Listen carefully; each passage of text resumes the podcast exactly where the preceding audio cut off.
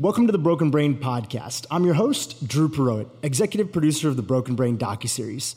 This podcast is dedicated to continuing the conversations that Dr. Hyman and I started during the Broken Brain series. Each week, we'll invite a new guest who we think can help you improve your overall brain health, feel better, and most importantly, live your best life. Today's guest on the podcast is a good friend of mine and also my own personal dentist and the dentist for many of my own friends, and has also treated Dr. Hyman too, uh, Dr. Rouzita Rashtian. Dr. Rashtian earned her undergraduate degree at University of California in Los Angeles with high honors in neuroscience and went on to attend the University of Southern California, completing her degree in Doctorate of Dental Surgery. Striving for excellence, she maintained the dean's list throughout her curriculum and graduated top 5% of her class. She believes that every individual deserves the highest quality in dental care. She places much effort in bringing state of the art dentistry in her Santa Monica practice, utilizing modern health as a platform in helping patients understand the relationship between their mouth and their overall health. Dr. Rashtian focuses on holistic dentistry, the philosophy recognizing the teeth and the associated structures as part of the whole body, not a separate system. Because an important relationship, she offers a plethora of healthy treatment options stressing the use of non toxic materials, focusing on the impact that toxins and hidden bacteria can have on our cumulative health.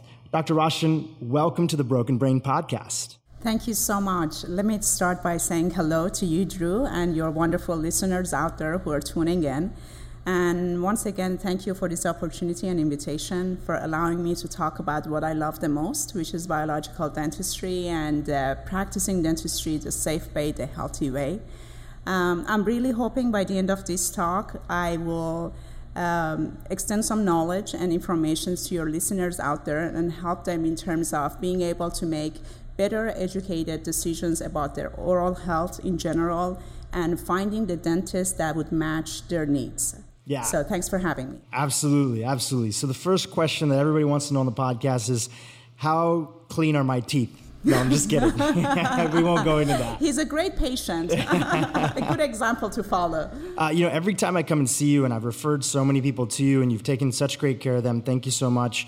Um, everybody always leaves with more knowledge on things that uh, you know. They a lot of my friends, as you know, they're very into health. They know a lot about health, but they come and see you and they learn even more. And that's why I'm really excited to get into this interview and hear more about it. Let's start off with the basics because a lot of people new to this podcast are just beginning to understand how important the mouth is and how so many chronic diseases actually begin in the mouth. Let's talk about the difference of different dentistries. You practice what we've called holistic dentistry, and I think I even found you originally by searching biological dentist, which is how I originally found your practice. Can you tell us the, the important differences between your practice and a conventional family dentistry that many of us, you know, grew up going, going to? Yes.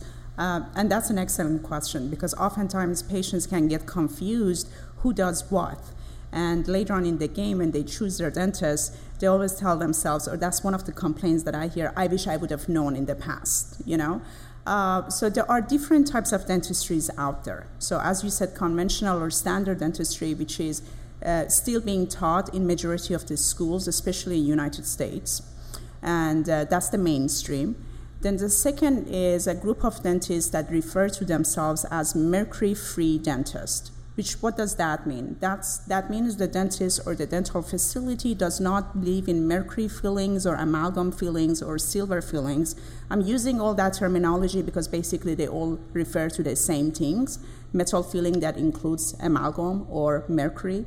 So they don't believe in placing amalgam fillings in patient's mouth. So those pa- those group of dentists are referred to as mercury-free dentists. Then there is another group that is referred to as mercury safe dentist, which basically means not only they are mercury free and they don't believe in amalgam, they also are trained uh, and they have a strict protocol to follow that if a patient comes into their practice and they already have an existing mercury fillings in their mouth, how would they go about replacing it or treating it without potentially exposing that patient to more mercury? Which is what su- is the safe way which of Which is super fascinating and it's one of the reasons that i came to you is that i had existing mercury fillings and we're going to talk a little about more about this but you took me through a very specific protocol of the safe way to remove it Absolutely, absolutely. Which, which I'm hoping majority of the people go that route because we're going to talk about it later on. What mercury, what kind of impact it can have in our overall health, and not just oral cavity.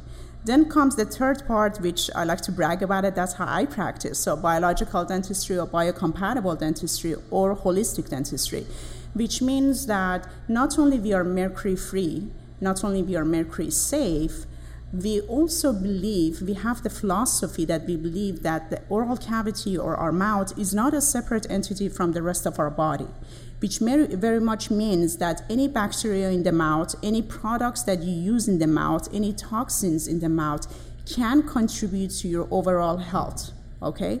So uh, the body is in one unit oral cavity is not separate so uh, biocompatible dentists basically choose their materials very wisely. Uh, what goes in our mouth can, ca- can have a positive or a negative impact on our overall health. So that's the role of a biocompatible dentist. It's so funny because you're right that we have thought of dentistry as this kind of completely separate thing, and yet it's the thing that leads into your body, right? It's so crazy that we would think of it as separate, yet it's so much, very much the beginning place of even things entering into our body. So it's going to have a major impact, the decisions that we choose and the materials that we choose. It's, it's not separate. Yeah, exactly. In fact, sometimes when I chat with my uh, physician friends and I ask them because I'll be I'm always surprised how limited their knowledge is about the oral cavity and they tell me well Rosie you know when we go to medical school we spend at most one hour in oral cavity and that's it. And that's very puzzling to me because I personally think dentistry could be one should be one branch of medicine you know because everything is linked together as so we're going to establish that by the end of this talk you know, your background is uh, Persian. I come from an Indian background. There's a lot of my family members and and your family members. Your own sister is a dentist too. We have a lot of people in our family that are uh, uh, dentists, and um, you know, there's one topic that uh, always seems to be the topic that can start a little fight between people in this space. If I talk to one of my family members about uh, holistic dentistry, and that's uh, silver fillings. So I want to start off the topic on that because a lot of people are interested in it. Can you give our listeners the lowdown on what silver fillings actually are and why it's important to understand their impact on our health? Sure. So, in general, silver fillings, metal fillings, or mercury fillings, again, all of those terms are used interchangeably. It's the same thing. Uh, what it means is amalgam fillings that is used commonly and unfortunately so still in United States and many countries, uh, especially in third world countries. Uh, it's a mixture of mercury, it's an alloy, so it's a mixture of mercury, silver, copper, tin, and zinc. But what most people don't know about it, the main component of a silver filling is actually mercury. It goes anywhere between 45 to 55% of elemental mercury. Imagine that. 45 to 55% of elemental mercury is inside each silver filling that is placed Wow. potentially in anyone's mouth. Now, right now majority of us at least have heard of the topic that mercury is toxic right people watch their diet how much tuna fish to consume it has a higher mercury content you know occupational hazards and so forth but people still there is american dental association that still claims that mercury fillings is safe even though it has the highest mercury uh, almost 50% And it's a known right? biohazard. If you had that Absolutely. mercury in a in a product or in something else that we had exposure to, you would have to treat it with the biohazard risk. absolutely But There's somehow all of a sudden when it's in our teeth, it doesn't it's safe It's crazy. it somehow it belongs to your mouth, but it doesn't belong in trash can. This is the this is the interesting part, Yeah. right? Yeah. so I'm actually going to give away my age a little bit here, Dhru. So back in the days, the thermometers that used to be used to check your body temperature, Yeah. I used to have this liquid mercury. Uh, You're too young to remember, No, of I course. think I know a little bit. So uh, they used to use that why? Because mercury is the only metal that is available in room temperature in liquid form, and it transfers the temperature super quick. So in a matter of less than a minute, you would know uh, uh, the temperature of your body, right? Well, fortunately, so those thermometers are no longer in the market. They took it away. And why is that? So, just in case you drop it and you break it, they didn't want you to get exposed to the mercury. So, mm. think about it. The mercury that was in the thermometer is dangerous, but the 50% mercury, which is the same thing in amalgam fillings in people's mouths, somehow there is still p- claiming, people claiming, or organizations claiming that is actually safe, yeah. which I don't agree with. Mm-hmm. Okay? So that's what the silver fillings or mercury fillings is made out of. Now, since I just talked to you about thermometer, what I want to talk to you about is what happens to that mercury in the silver fillings, okay? So, being a metal that transfers the temperature sweet, uh, super quick, like for instance, you can have a hot coffee in a metal, metal cup, burns your hand right away because metal transfers the temperature very quickly, right? right? So imagine a silver filling in someone's mouth, which the main component of it is mercury, 50%. You drink something hot, a hot tea, hot coffee, soup, whatever that is, the change of temperature causes that mercury vapor to get released from your silver filling in your mouth. Slowly, slowly. slowly There's Small a reduction Absolutely. on a regular basis. That's on regular basis. Getting because, exposed. Yes. So it will never, that silver filling, regardless of how long it's been in your mouth, never will be depleted of the mercury entirely it won't. Right. So you you will always have a small exposures over time. Now, the more number of fillings you have in your mouth, the and the exposure. larger the size, guess what? The more exposure, exactly.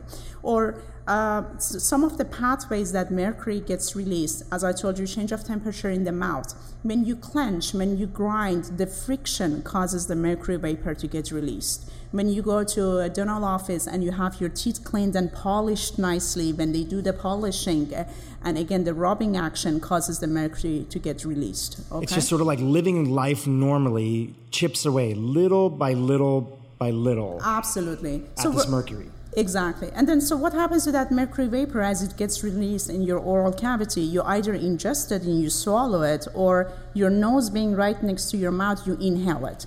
So mm-hmm. you're inhaling this mercury or ingesting this mercury and introducing it to your body. Now, guess what happens next? So now the mercury is in your body, and unfortunately, our body doesn't have the ability to just go to restroom and dump it. Yeah. So we start absorbing it. So mercury gets absorbed by the body, especially our main organs, such as brain, kidney, liver, GI.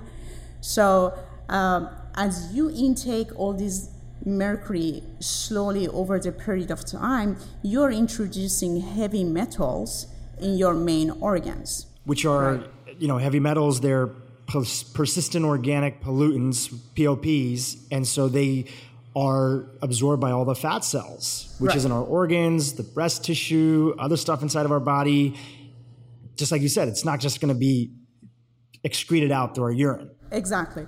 So, so now what happens next? Now, I want to put this very simply. I don't want to get into the, so much of a science of it, but our body has a great ability to be able to separate self cell versus a foreign cell, right? So you know what belongs to you and what doesn't belong to you, right? There's a coding system.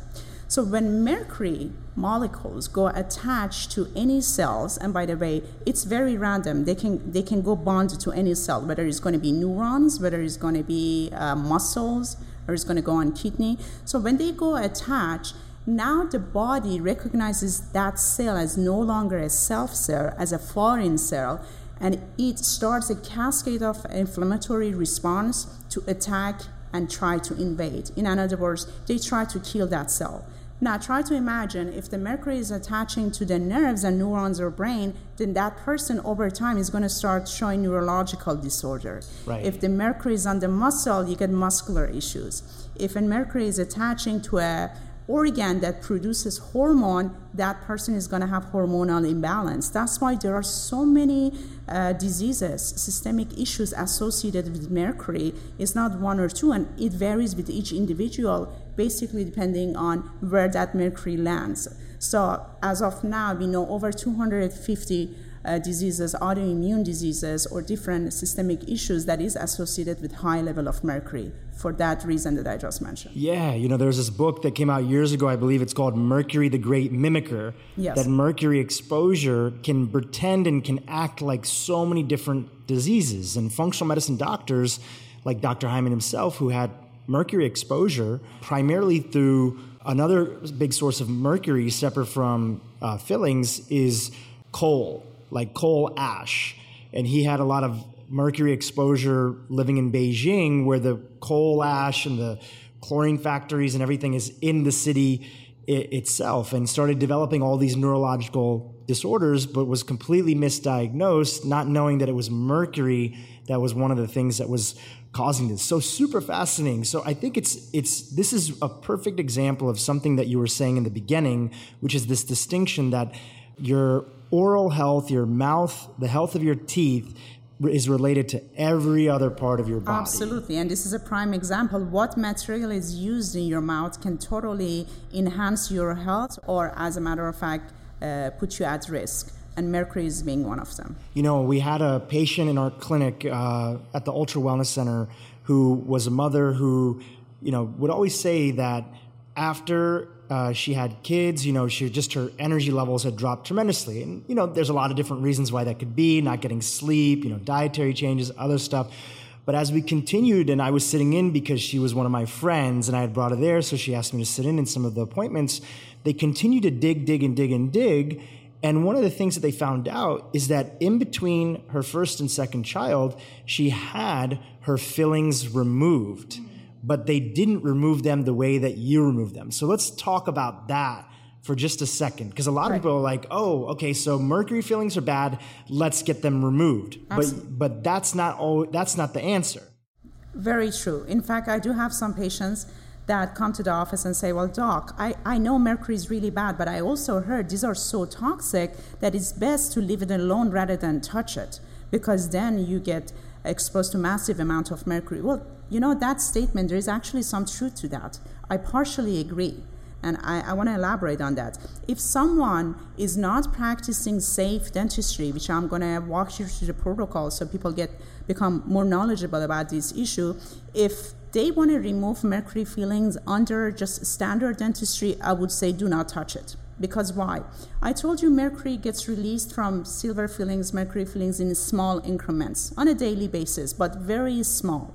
But unfortunately, the massive exposure that people get is during dental visit when a dentist uh, starts drilling in their mouth. When you start cutting into mercury filling, you're exposing the patient, the staff, or the uh, doctor to massive amount of vapor and powder.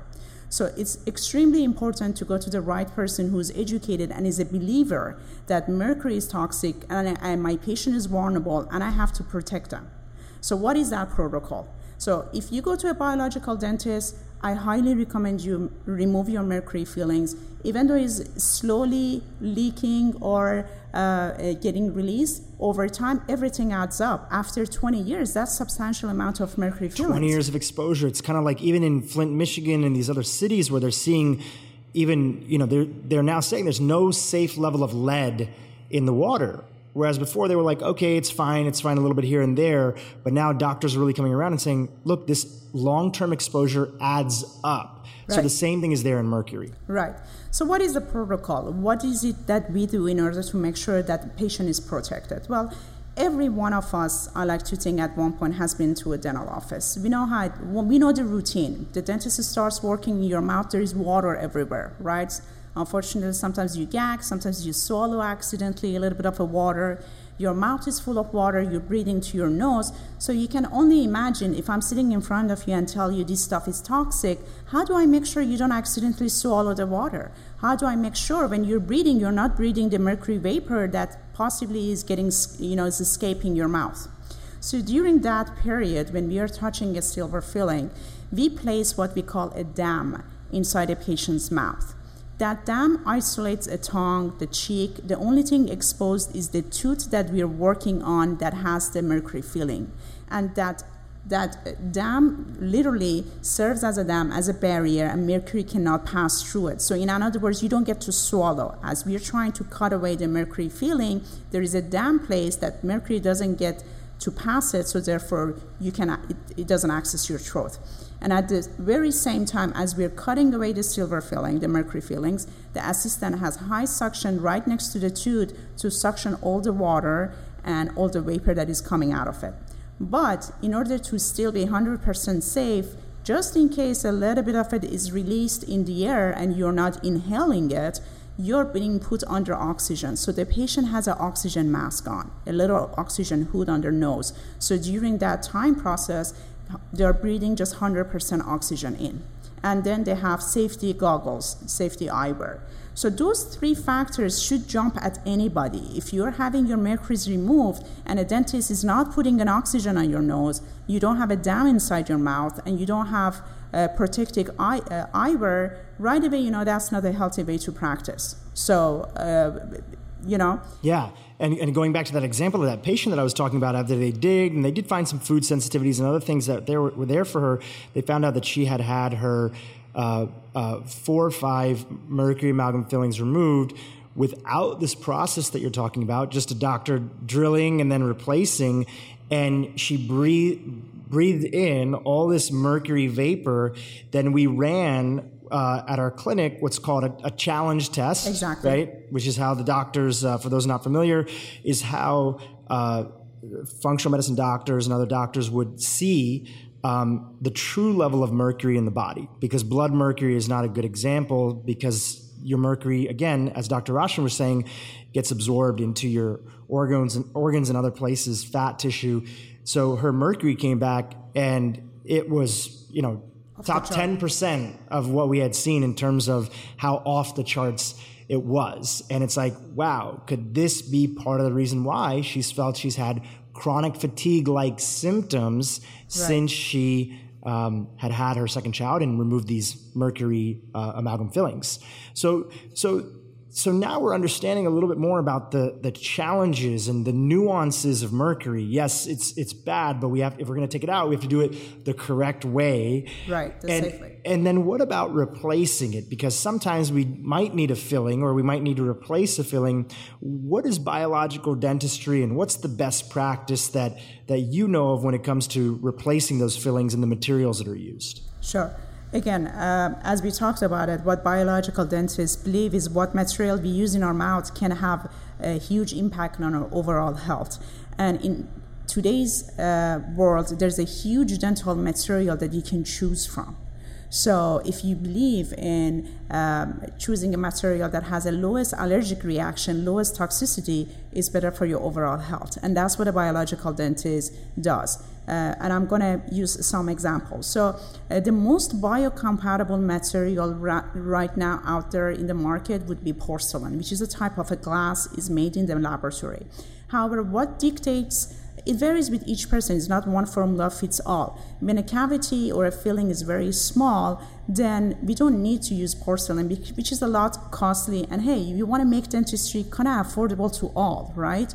So uh, then you you may want to choose what we call resin or composite. However, let me let me tell you that white filling, resin or composite, which is all basically the same thing, is used uh, interchangeably, same terminology.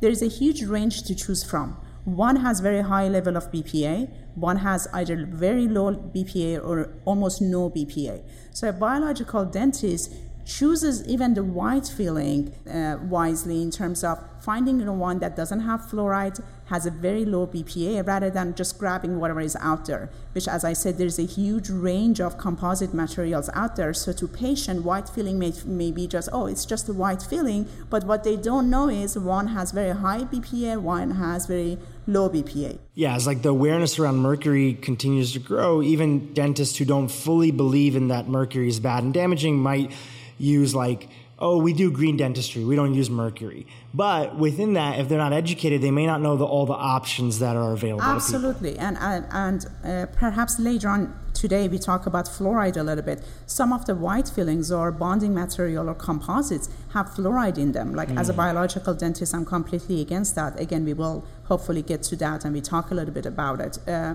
Uh, uh but some dentists that uh, don't place mercury fillings for cosmetic reasons. They may say, "Oh, okay, I'm I'm also mercury free. I don't believe in that." But what they don't know is why, even among white fillings, biological dentists don't believe in fluoride. They don't use that. They don't believe in high BPA. We don't believe in acrylic. It's very toxic.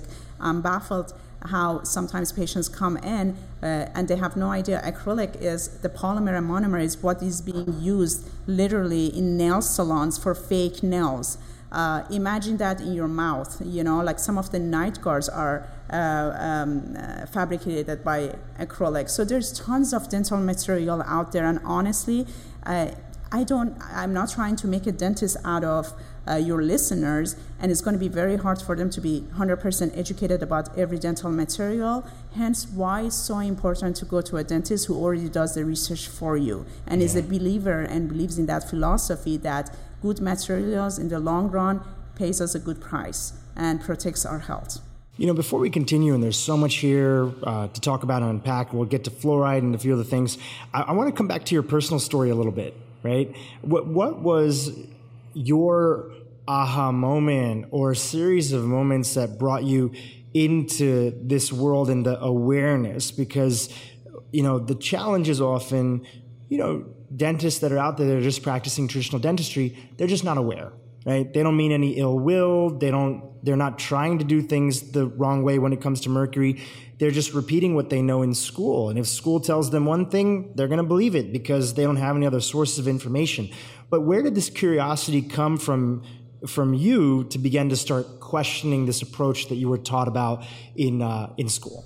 You know, very good questions because as you said yourself, in today's dental schools, unfortunately, still no one talks about holistic dentistry or biocompatible dentistry, or they don't even tell you there is a group of dentists out there who are a believer of that. So when I graduated from dental school, I thought, hey, you know, I I learned so much. I did well. I'm one of the best dentists. I'm going to practice great dentistry, and I did for a good few years until a friend of mine who was a physician came to me and uh, asked me, "Hey, Rosie, you know, uh, I have a patient." who has these symptoms chronic fatigue, this and that. Western medicine basically cannot find what's wrong, but she has a high level of mercury. So I've been told through some lectures that there is mercury in silver fillings and this and that. So I'm like, yeah, there is. Uh, and of course, me just graduated after a few years. I'm like, but from what I know, it's safe. I mean, we place them, we remove them. This is what we told. But I always, even up until now, I have a very open attitude. I'm, i try to keep myself open minded just because I don't know something that doesn't mean it doesn't exist or I'm always right. My curiosity is always open. What if? I mean, let me go find out for myself. So I said, let me just go look this up. And I went online and I started looking up what is holistic dentistry or what is biocompatible dentistry. And next thing I know, there are a couple of organizations. And the curious me started taking some courses. And after I got familiar and I got exposed to that knowledge, I almost felt honestly guilty to practice the way I was practicing. And I was ignorant. I had no idea. This is what I was taught, like the majority of people. That's why, as a biocompatible dentist, I never blame my fellow colleagues because this is what we were taught and this is what is still being taught. So, for the rest of us that are still kind of curious and open to the opportunity, we go on our, own, on our own, educate ourselves and learn and find out about it, but the rest are still kind of kept in dark, right? So, what happened, uh, I came back to my friend and I said, I guess there is some truth in that. And I, follow, I followed up her story. And sure enough, after the, the patient removed her mercury filling safely and went through a process of alternative medicine, chelation, removed the mercury, then from their body, their symptoms disappeared. Wow. So as I practiced more and more, I started to see miracles that I'm like, my God, this is true. This is not a joke, you know? Uh, so I compl- I could never go back and practice the same way. That's incredible. So. um, congratulations to that open mindedness. I think at the end of the day, that's really what we all wish for and hope for for everybody when it comes to you know every aspect of life is just that we stay curious and open to maybe what we were told isn't the right way to right. go about or maybe it. there is a better way out there why not yeah. try to explore Speaking of better ways, you know, holistic dentistry, biological dentistry, uh, it's not just about fillings and other components. There's other core procedures that for years now, decades, we've been using in dentistry that are accepted as normal, but actually have severe implications on our long-term health. And one of those is is root canals. So give us the lowdown. I mean, you know, for a lot of our listeners, I always like to start with the basics to remind people why would a root canal be used in traditional dentistry, and then what is the challenge with you know root canals and how they're being used today? Absolutely. So, this is one of the biggest controversial topics in dentistry right now. So, let me tell you this. By the end of today's talk, a lot of people would love me and a lot of people would hate me. but I'm really hoping less of the second one, right? so, what is root canal? Let me just talk about uh, what does that mean to have a root canal treatment done. So, each tooth in our body has different layers. So we have three layers. We have the enamel, which is the outer layer. Then we have the second layer, which is dentin. Then we have what we call pulp, which inside pulp uh, you have all the nerves and the blood vessels that bring nutrients to the tooth. That's how we keep the tooth alive, right? So when a patient is told that you need a root canal, uh, when there is a trauma to the tooth, possibly fracturing a tooth or a blow to the face or maybe a pathogen, bacteria, or cavity reaching the nerve and causing a damage, then a conventional dentist, or what we were taught in the past, was okay, let's save your tooth and let's not remove it. However, since the, the, the nerve is damaged and is causing you pain and discomfort, we go inside the canal or that pulp chamber that I just talked about. Let's remove the nerve and the blood supply to the tooth when there is no nerve inside the tooth, there is no more pain. There is no nerve the messaging the tooth is dead. It's a dead tooth, exactly, completely dead. It's inside your mouth. You can still bite, you can chew because you're keeping the tooth, but there is no nerve or blood supply to the tooth. Right? Right. So what a brilliant idea, right? Mm-hmm. Except what we don't know is there is a central canal inside each tooth. However, from those central canals are tons of accessory canals that, that are microscopic, which means we cannot see them with naked eye. So when a dentist tries to clean out this necrotic tissue, this dead nerve inside the canal, they only have access to the central canal, which is the big canal. The rest of it we cannot clean because we can't see it, we don't have access to it. So therefore, they try to remove this necrotic tissue from the central canal, close to your, uh, close their eyes to the accessory canals, which you have still little nerves hanging out, and then seal the canal with some material. Well, as you know, anything dead in the body, any necrotic tissue left in the body harbors bacteria and creates infection eventually, right? So what happens to these nerves inside the accessory canals is full of bacteria and pathogen that they dump toxins into our system. Because it's not just our system that communicates with our teeth, it can even go the other way. It can kind of, it's like a canal that can go both both ways. So you're saying that the bacteria that starts developing the teeth is now making its way back into our body. Absolutely. So, and then not always the patient is symptomatic. So they may not have pain, they may not have any discomfort, but this tooth is no longer, it's not a sterile tooth. In fact, when dentist does root canal, you get a signature from the patient that there is always a possibility of root canal not working and failing. But they don't tell you why. Because there are accessory canals that we don't get to clean, we don't get to see, we don't get to really guarantee that we removed all the necrotic tissue from the tooth. So, uh, so what they found out, this is the interesting part. About more than a century ago, in 1910, there was a doctor named Dr. Weston Price in Mayo Clinic, and he did lots of studies and research and published a lot of papers and pissed many dentists off. I can tell you that. Yeah. Because he came and he proved that there is a lot of toxicity to root canals.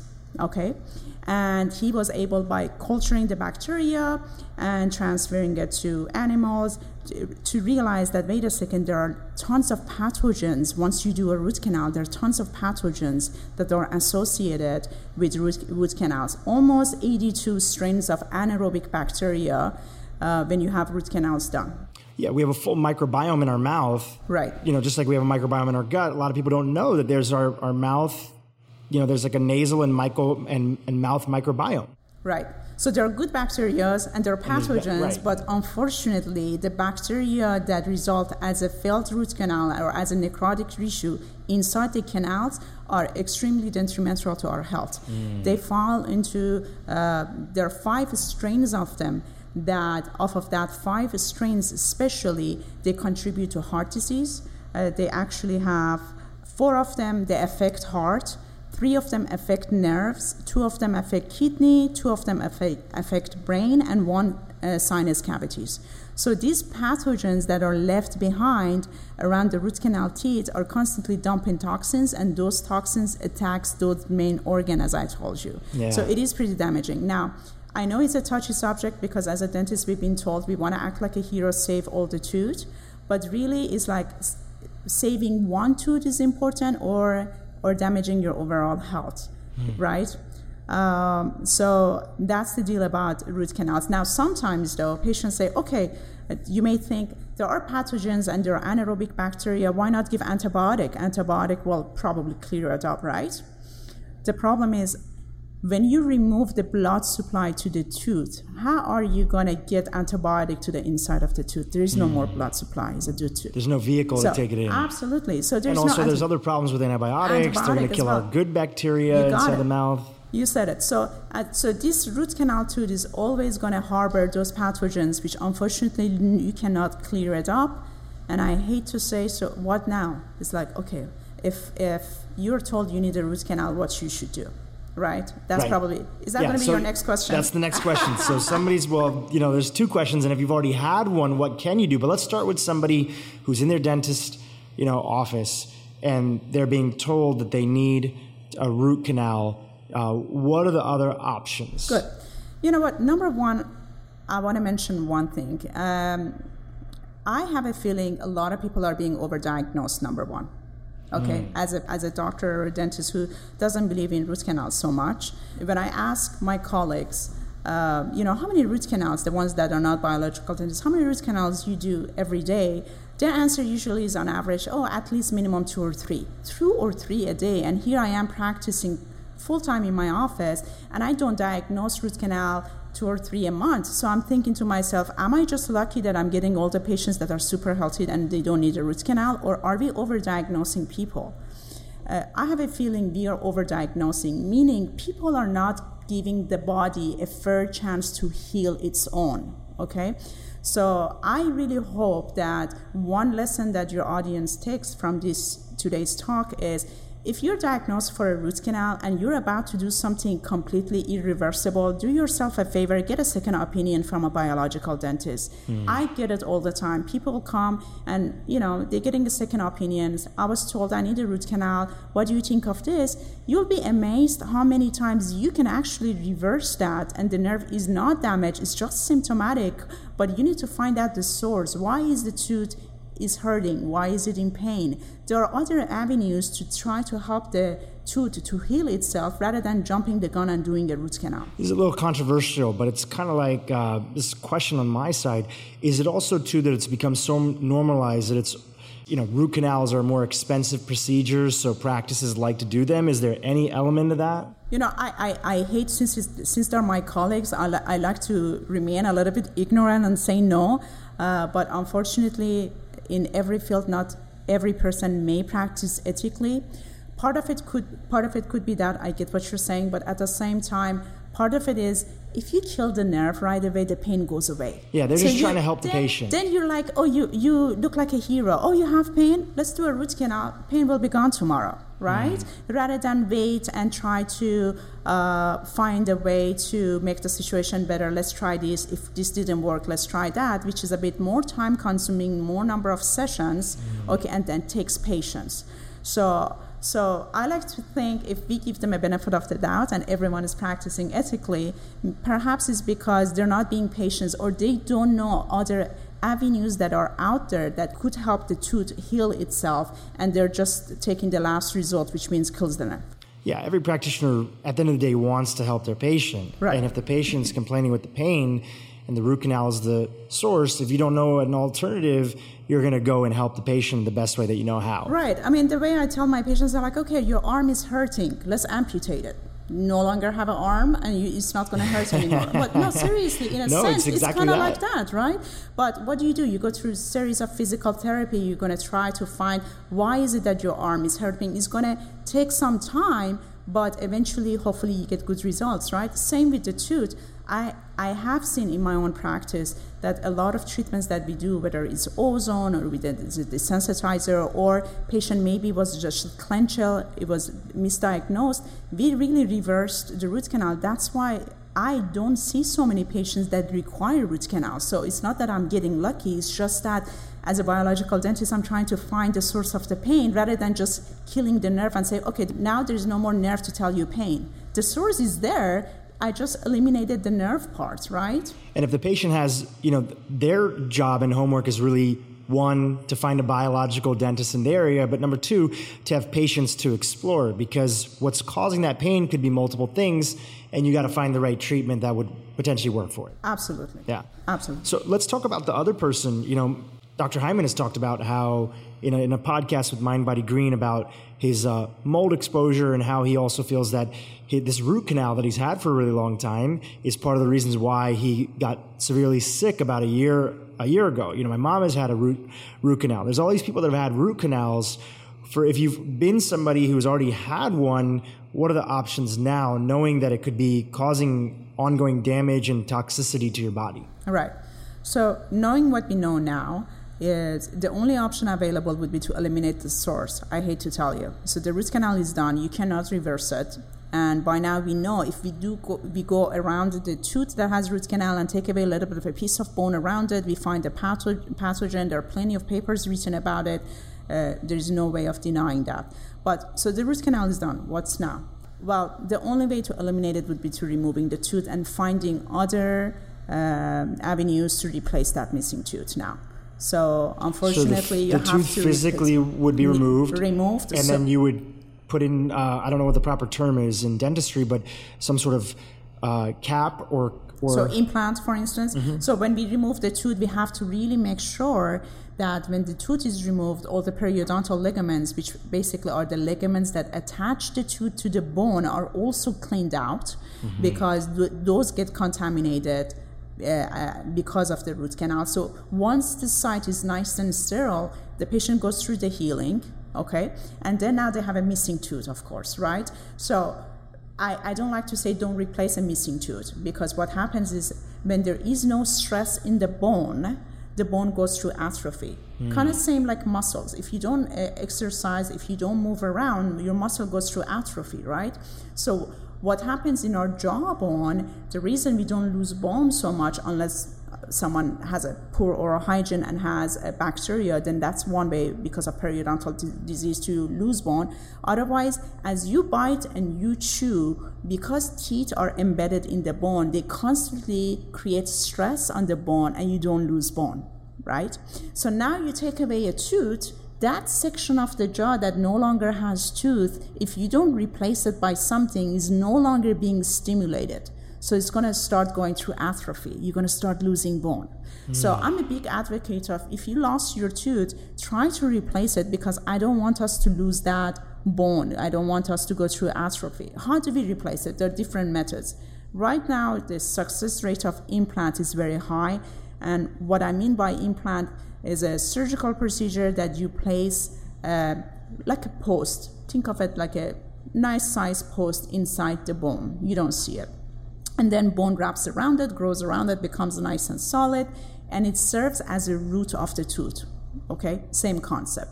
There is a post inside the bone. Now, bone is getting stimulated as you bite and chew, and a crown goes on it. Okay. However, again, coming back, every category I'm going to say as a biological dentist, there are different materials that the uh, implant can be made out of. So what people don't know, there are, if you want to stay away from metals, there is a metal-free zirconium implants that is available is being practiced very commonly in Europe. It started in Europe. It's been there for so many years.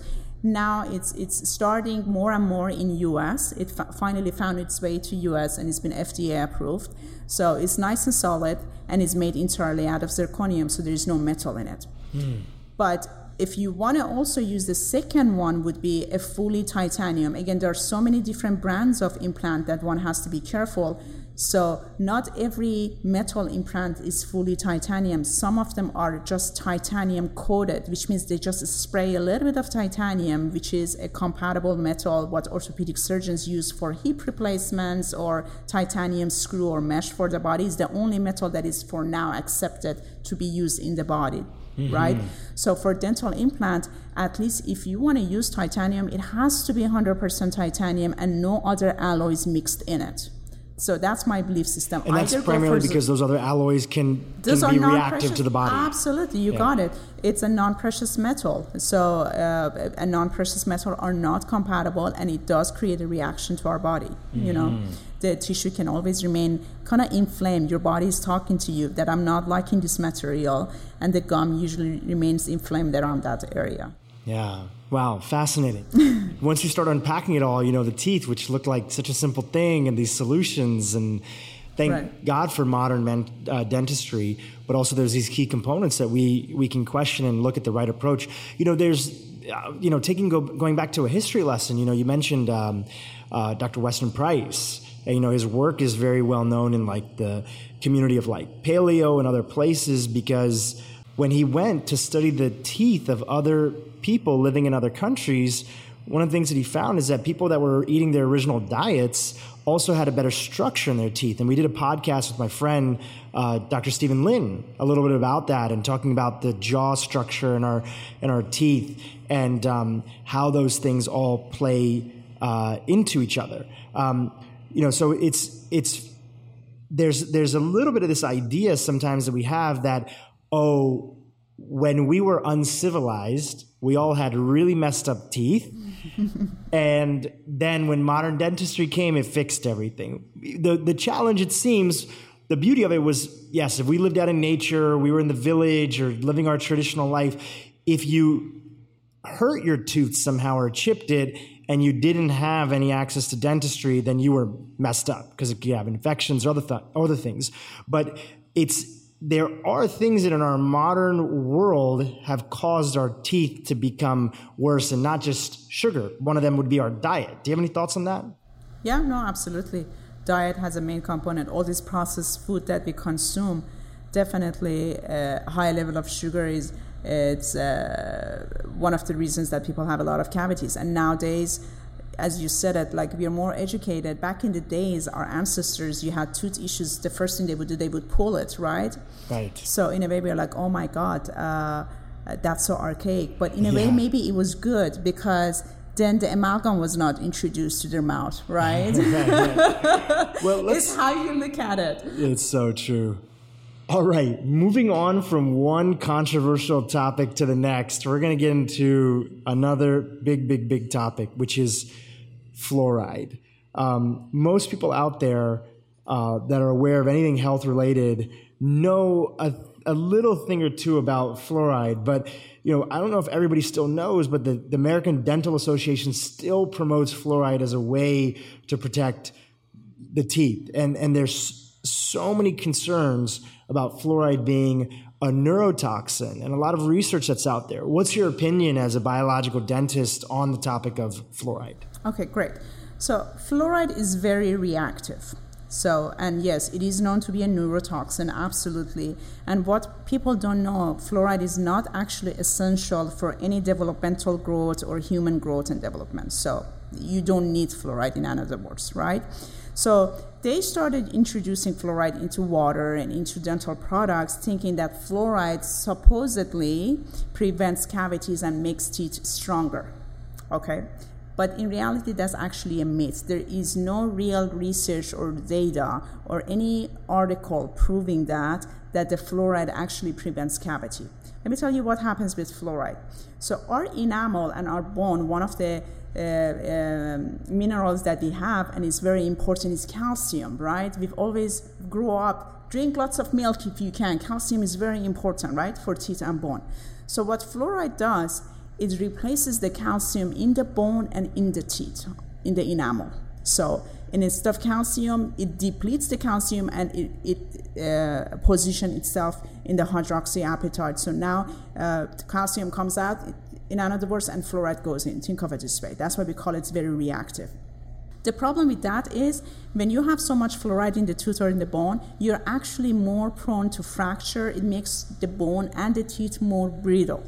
So there is no real scientific proof that says fluoride actually makes the teeth stronger. In my practice, when I see especially teenagers or young adults, when they come in and they have all these what we call fluorosis, which is yellow and brown and uh, patches on the teeth because of too much intake of the fluoride, they're actually more prone to cavities because the enamel becomes more porous. So I completely disagree with that ideology that is fluoride is supposed to make the teeth stronger because it's not. It actually weakens the tooth, it weakens the bone. In 2006, there is a report by NRC, which is the National Research Councils of National Academy of the Science, that they evaluated the danger of the fluoride and what they were concerned about was a potential association between the fluoride intake and osteosarcoma, which is the cancer of the bone, or bone fracture, or musculoskeletal defects, or reproductive and de- developmental effects. So um, there's always there's all these downside and potential risk of consuming fluoride, right?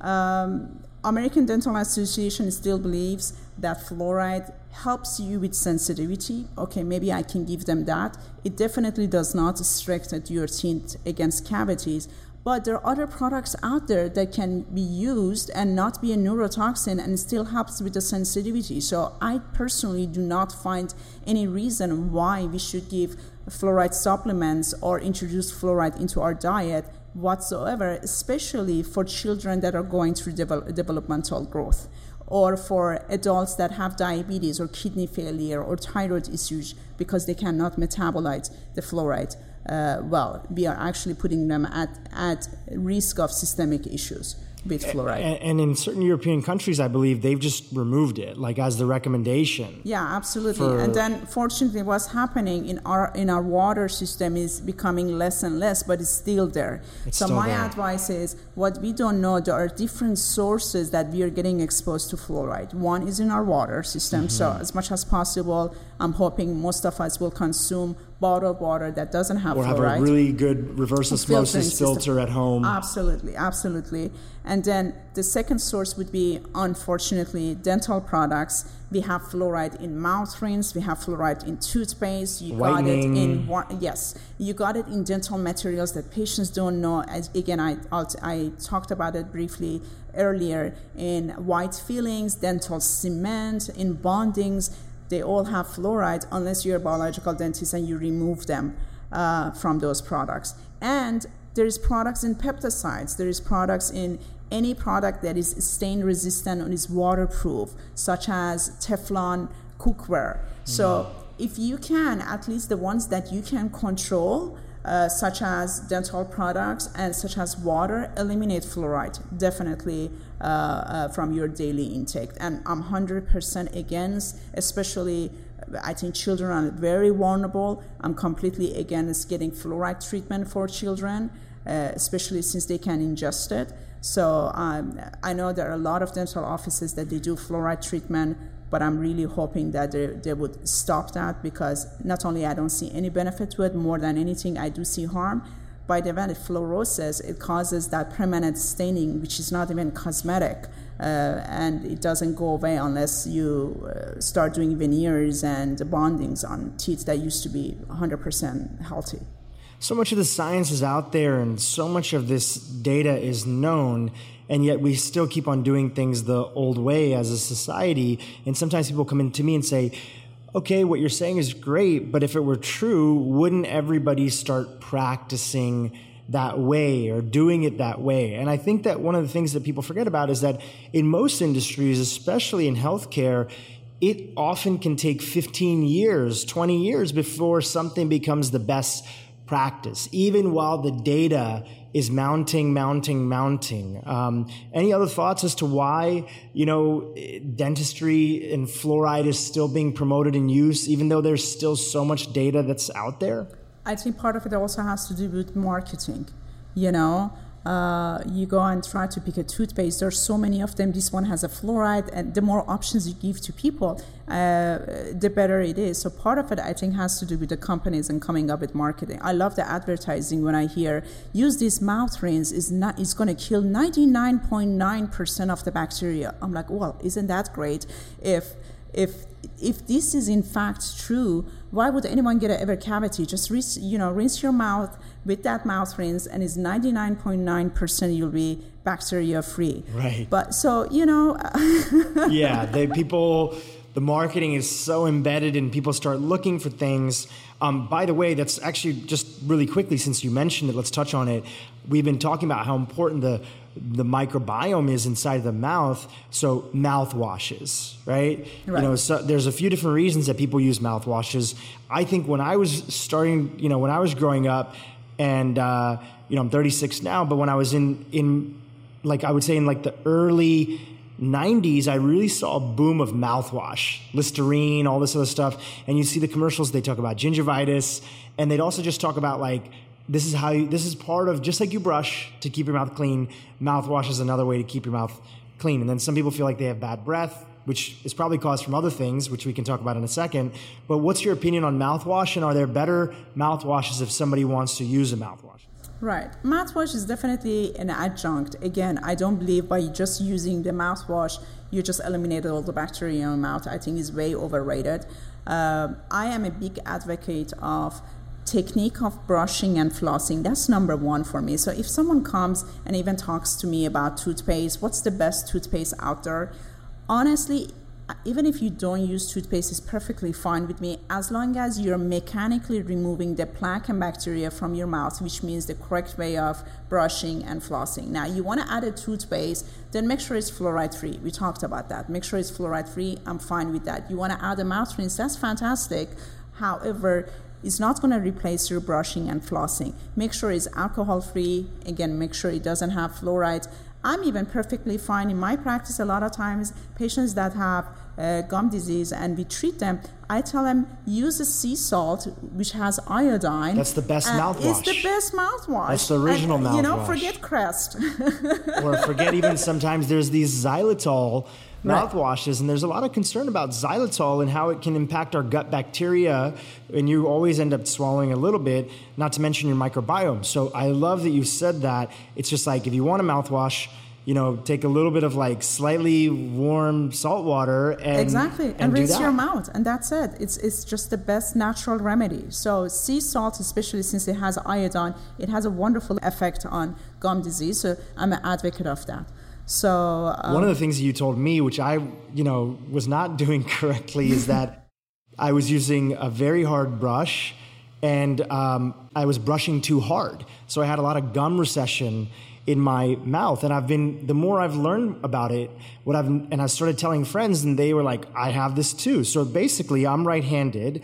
So on the left side of my face if i was pointing to my face because you brush in sort of this upward motion my uh, left gum under my teeth was highly recessed because you just naturally default to brushing that side more. And if you brush really hard, that can then expose nerves and other things like that. So just what's proper what's proper couple tips for people right. on the brushing side so so exactly what you said people think, oh, the, the harder you scrape, the harder you brush, you're taking away uh, all the plaque and uh, the buildup, the better it is. On the contrary, when you take away the enamel, which is the hardest layer of the tooth, now you're going to produce because you're getting closer to the nerve or the second layer of the tooth is getting exposed. Now your teeth are becoming more sensitive to temperature. Okay. And that's what I was noticing. I was noticing a very extreme sensitivity exactly. to temperature. And what, what's so sad is enamel doesn't grow back. So what's gone is gone. So number one would be the correct tools, which be either soft or ultra soft toothbrush. And one of the first comments I always get, but I don't know if it's going to clean so well. Believe me, it does. Okay. so soft toothbrush is the way to go. Now, the way you're supposed to brush your teeth is in circular motion you want to gently touch the gum, but you don't want to go back and forth in a horizontal movement. Movement. So think circ- circular and think away from the gum. You're brushing away from the gum. So for bottom teeth, you're brushing upward, so you go circular, and your last movement will go up away from the gum. For top teeth, you're doing circular motion and again, again uh, away from the gum, which would be downward. Now, sometimes it's like, Doc, this is too much information. Are you serious? This is automatic for me. I don't even think about how I'm brushing. Then switch to a correct or good electrical toothbrush. That's not a bad investment, perhaps. Yeah, you gave me one. I think it was called Rota-dent. Yeah. which is great, and I still Yeah. use it, and I replace it, and it's it's been a game changer for how I brush. Right, because it has a measured force, and then that's the thing. When you use electrical toothbrush, please do not apply any more extra force. It's doing the job for you. You don't need to press so hard, Yeah. right? We are trying to eliminate being too aggressive. So just hold the toothbrush. If you're using the electrical tooth- toothbrush, one tooth at a time, and let it do its job. So um, there are a few of them that I like. Rota-dent is one. Sonicare is one. Uh, There's but a new one out called Quip from this company. I don't know if you've heard of it, but it brushes for two minutes automatically, and then it turns off.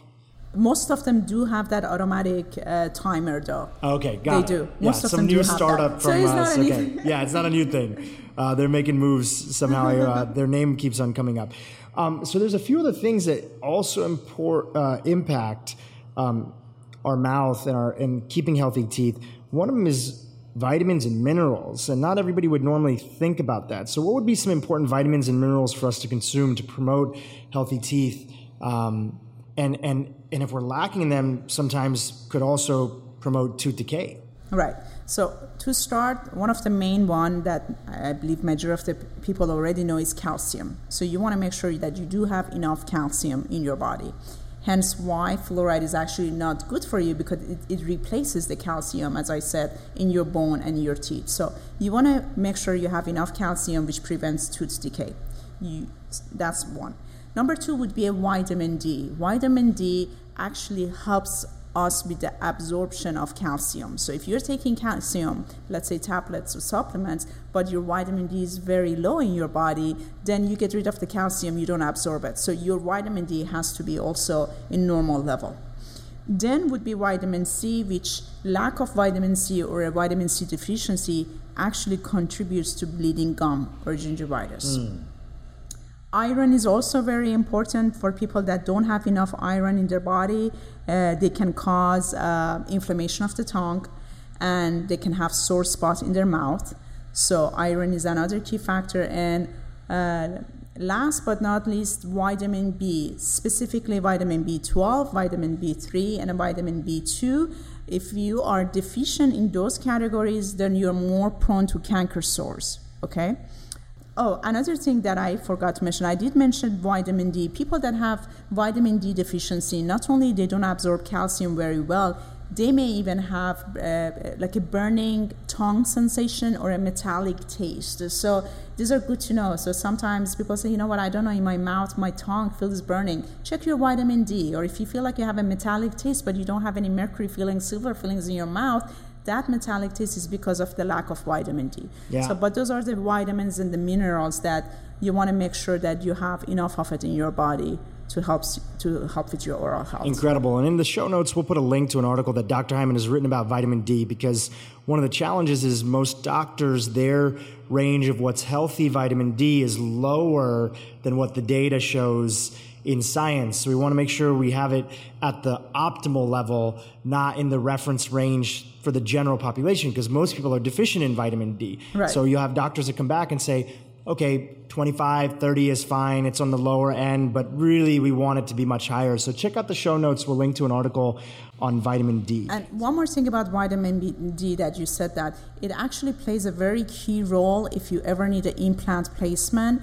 Uh, one of the reasons that implants fail is on the individuals that have low level of vitamin D. Somehow there is a very big connection with implant failure and vitamin D deficiency, and that's something else that I wanted to add on. the more we learn, the more we realize how connected it all is. Get out and get some sun. Um, there's a there's a little topic that's inside of here that I wanted to just talk about: breastfeeding at night, right? Breastfeeding at night, and does breast milk being left in the mouth promote tooth decay? Um, yeah. Is this a topic that people come and, and ask you about? I guess more and more so. And as a matter of fact, I'm glad you're asking because honestly, back in the days, a lot of people on average would stop breastfeeding around when the, the baby would start teething, right? Mm-hmm. So around age six, six months or eight months, people would stop breastfeeding. That was in the past. Well, now a lot of people are a big advocate that they want to breastfeed longer, okay?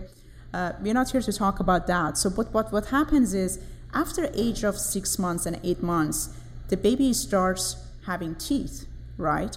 So if you're breastfeeding and uh, you're not brushing, depending on the age again, if you're not brushing the uh, your baby's mouth or you're not at the very least rinsing it with water, you're leaving the, bre- uh, the milk residue on the teeth, which will lead to cavity. So do yourself a favor. I'm not here to tell you when to stop breastfeeding or not. I mean, God bless you. Some people carry on until after age of three even. But keep in mind that your baby will have full set of the baby dentition at age two. So when a baby has reached two years old, they have their full set of dentition. Okay, so at whatever age it is that you're breastfeeding, after six months or eight months, before the kid goes to sleep, before your baby goes to sleep, make sure either you're helping them brush or at least rinse their mouth. Give them some water to drink before they go to sleep. So don't let them don't let the milk residue stay on the teeth because it will lead to cavities. There's another topic that's become very popular in the last little while as the coconut oil movement has increased, and that's the idea of oil pulling. Oil pulling? I, you know, from the Indian tradition, I know a lot of people say that oil pulling kind of you know, was very popular in India and that sort of stuff. I don't remember people doing it uh, growing up, but I didn't. I wasn't born in India, but you know, family members keep traditions alive. What's your thoughts? You know, I think the mechanism and idea is that oil pulling and that oil and swishing around in our mouth for about two to five minutes is another way to remove toxins. Uh, do you have any thoughts on that? Is it marketing and hype? You know, it's a great detoxing.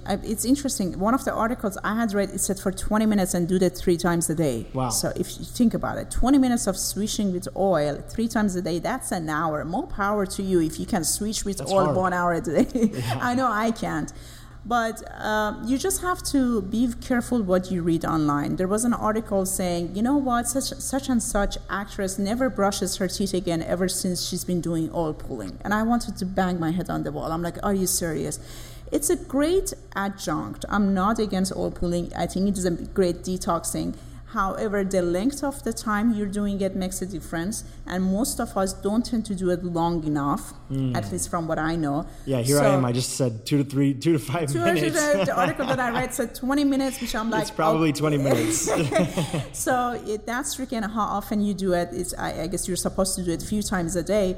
So you know, it doesn't hurt, it's an adjunct, but it definitely do, does not substitute brushing and flossing. Still, brushing and flossing correctly for me is number one. Pull, uh, oil pulling is a great detoxing if you do it long enough. If you can do it, fantastic. Yeah, there was at the functional medicine conference, I think like uh, about three years ago, uh, there was a presentation uh, given by uh, Dr. Deanna Minich, who's a friend of ours, PhD researcher, and she was talking about whole body health and was saying still how many of her patients that she was seeing were not flossing, and then that uh, those those sort of little pieces of undigested food and other things that are there, uh, creating decay and then inflammation, and how so much of that inflammation in the mouth comes to there. So, uh, just set the record straight since we're going through all the basics and teaching everybody. Flossing. What, what's your favorite type of floss, and how often should be, people be flossing?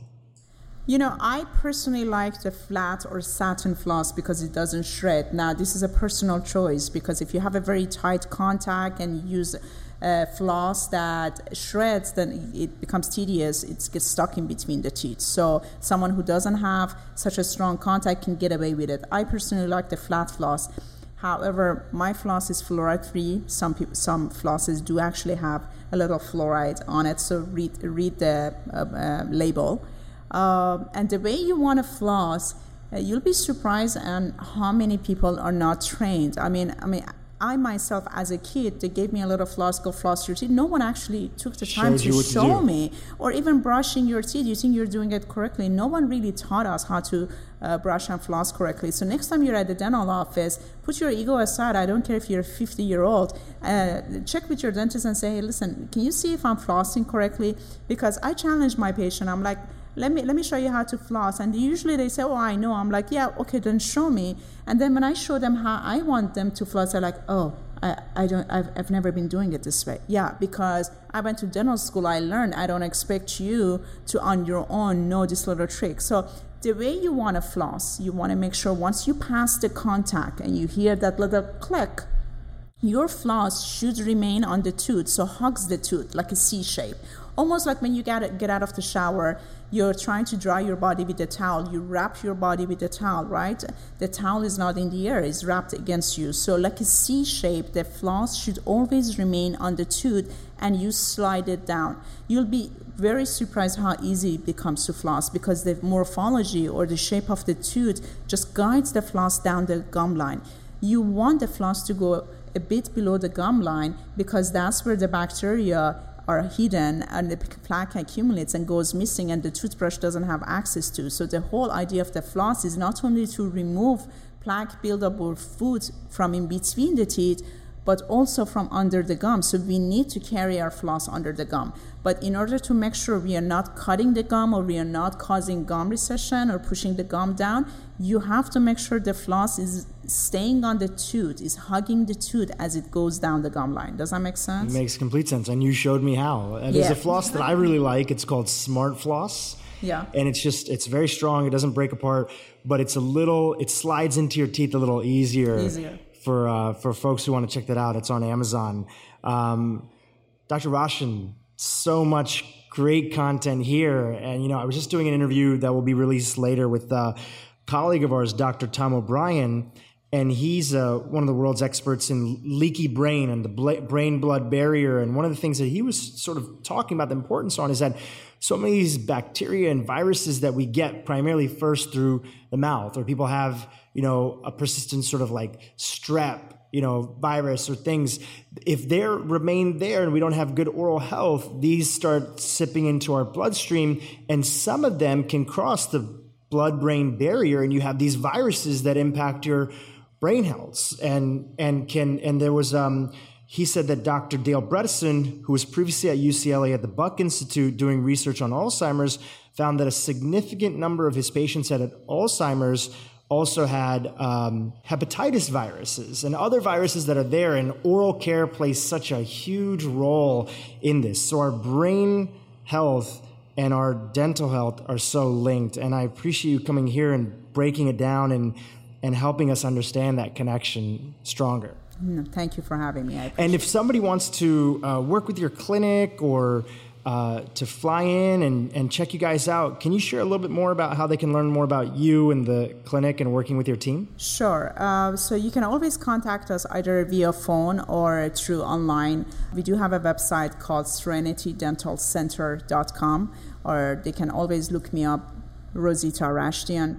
Uh, we make it very convenient. People can email us with their questions. Uh, I actually very much like that because that shows when a patient is asking or uh, trying to screen tightly, that means they appreciate what I do. So I don't get offended, and I do have a high level of patience to answer questions, and I do so on a daily basis. Um, so they can always email us. Uh, we do have a new patient forum on our website that they can make appointments right away online, or they can contact us uh, through our office line. I'll be more than happy to help. And for those folks that uh, might be looking to see if they can't travel out here, if they're looking for a dentist that's similar to your training, although you're one of a kind, where where can they look? What no are the bias here, right? Dhru, no bias.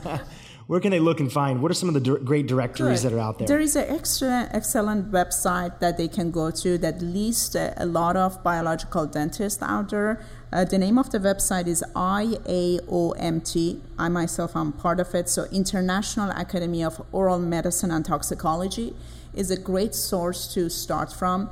Uh, and as I said, I hope by now people can screen a little bit for themselves. So when you call to make an appointment, don't be shy in terms of asking, can you explain to me a little bit what your style of practice it is or what protocol do you use for this and that? And if they can kind of answer you uh, well based on some of the hints that I tell you, then that's a good office for you. But if people are confused and they don't know what the heck it is you're talking about, then they're not a biocompatible dentist because we get asked all the time over the phone and we expect that. So I want to encourage that. Screen your dentist before you go and um, educate yourself. Yeah, we're all the CEO of our health, so we have to hire the right people to help us have the best possible health we can. Dr. Rashtian, thank you again so much for joining us on the Broken Brain podcast. Thank you so much for having me. Thank you so much.